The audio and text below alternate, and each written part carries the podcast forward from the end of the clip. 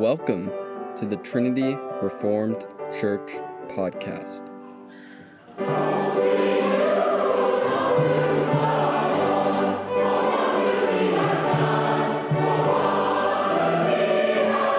An open letter to the TRC teenagers, as read by the author, Jason Cherry.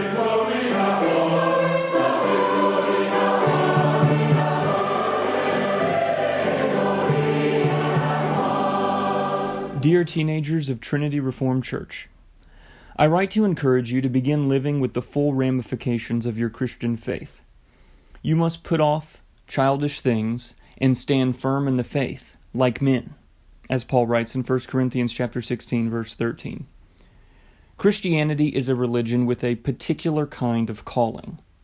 Our Lord was tortured and crucified.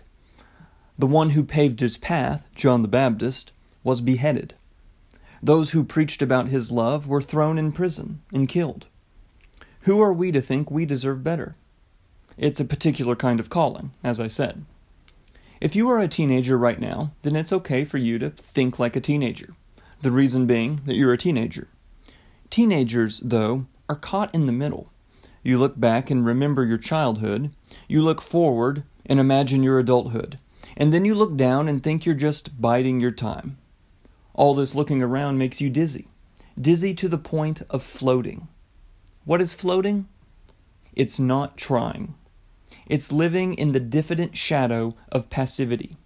It's waking up each day with as much purpose as a squirrel crossing the road. Floating is living with all the grandeur of a get by, doing just enough to get by until your real life begins. Nothing is commoner than a teenager who doesn't bother. The problem is that the teenager who doesn't try now becomes the 30 year old who still thinks and acts like a teenager.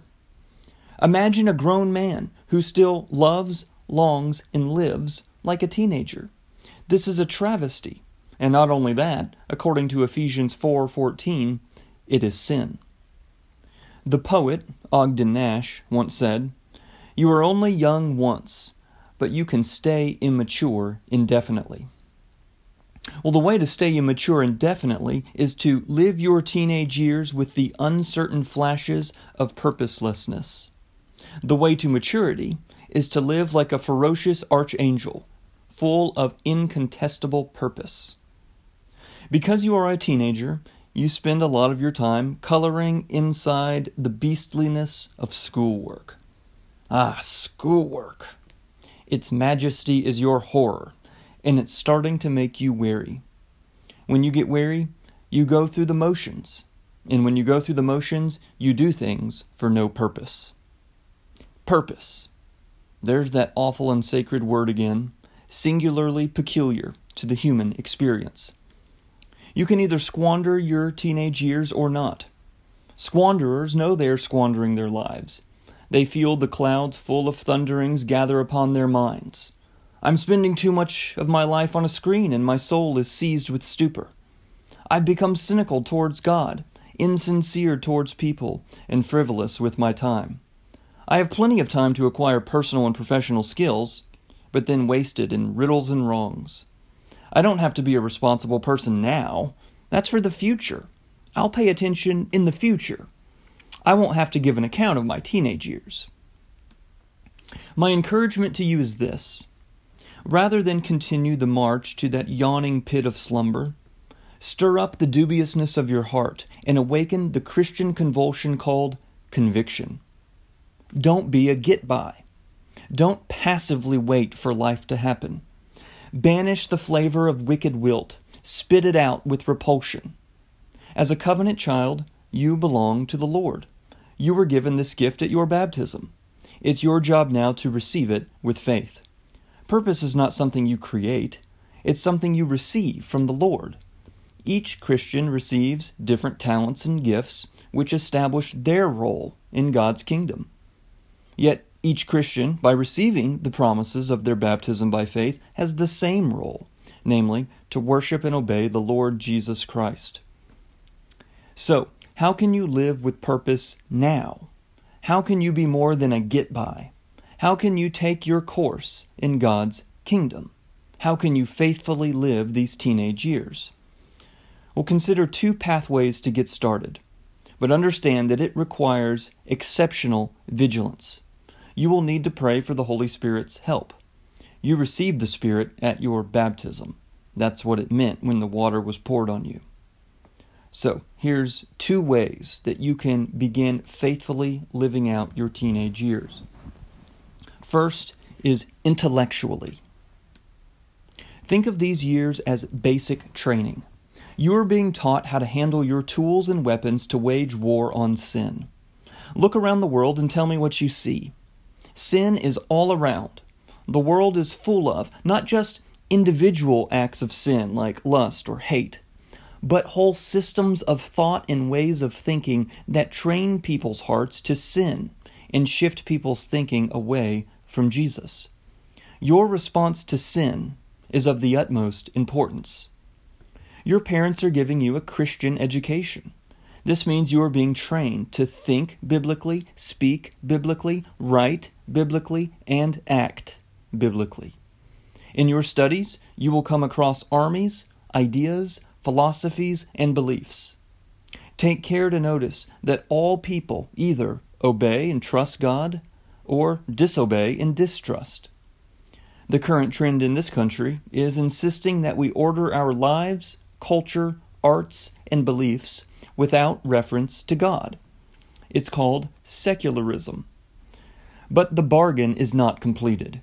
You can be part of a wave of godly leaders who confess this is God's world.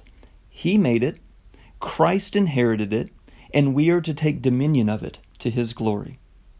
So today, purpose in your hearts to work hard, to read, study, learn, think, write, speak, and gain wisdom to more fully align your life with Scripture.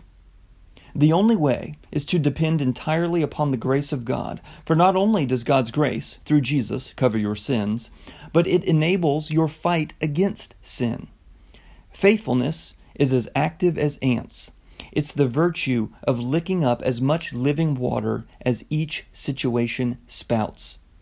It's also as arduous as it is rare. You will strike out a lot in your intellectual pursuits. Your parents and teachers if they're any good, will give you critical feedback. You will be tempted to think, as did Jacob, all these things are against me. In reality, this feedback is for your good. Reprove a wise man, and he will love you. Scoffers hate those who reprove them. Proverbs chapter 9, verse 8. Maturity doesn't arrive by the caprice of change. Maturity always grows out of immaturity. Every mature person was once immature the process of transformation from the one to the other is gradual and continual.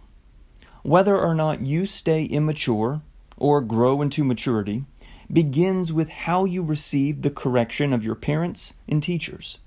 If you scoff at correction, then you too will suffer from the chronic condition found in the church today called delayed onset maturity. So, the first way to begin pursuing purpose in your teenage years is intellectually. The second way is morally. Now, a modern evangelical might use the word spiritual rather than moral. But since the differences are negligible, and since the word spiritual today has been redefined to mean some hokey hooey about finding the real you, I've used the word moral. To grow in Christlikeness is to grow in morality and this growth happens in the power of the Holy Spirit. 1 Timothy chapter 4 verse 12 says, "Let no one despise you for your youth, but set the believers an example in speech, in conduct, in love, in faith, in purity." And you probably know this verse, a favorite for young people. The problem is that most youngsters can quote the first part of the verse without applying the second half of the verse. Paul is suggesting that the way to be despised is to speak foolish words, live with sinful conduct, embody hate rather than love, express skepticism rather than faith, and live pornographic rather than pure lives. The way to be admired in the kingdom of God is to have virtue in speech, conduct, love, faith, and purity. The biblical prescription for growing in moral maturity is imitation. In 1 Corinthians chapter 11 verse 1, Paul says, "Be imitators of me as I am of Christ." In Philippians chapter 2 verses 19 through 30, Paul presents Epaphroditus as a model for the Philippians to follow. Epaphroditus is merely a servant, but that's Paul's point. Epaphroditus illustrates the kenosis humility of Jesus described in Philippians 2 verses 5 through 11. Since Epaphroditus exemplifies the self sacrificing service of Christ, the Philippians should live like Epaphroditus. So, the biblical program of sanctification means to find those Christians who have more active virtue than you, who obey Christ more than you, who speak more wisdom than you, who live in the light more than you, and who love sacrificially more than you, who pray in faith more than you, and who walk in purity more than you. And don't just find them, spend time with them and imitate them. This is the Apostle Paul's youth discipleship program for the church. Grace and peace. Thanks for listening. If you want to find out more, check out our website at trinityreformedkirk.com. That's trinityreformedkirk.com.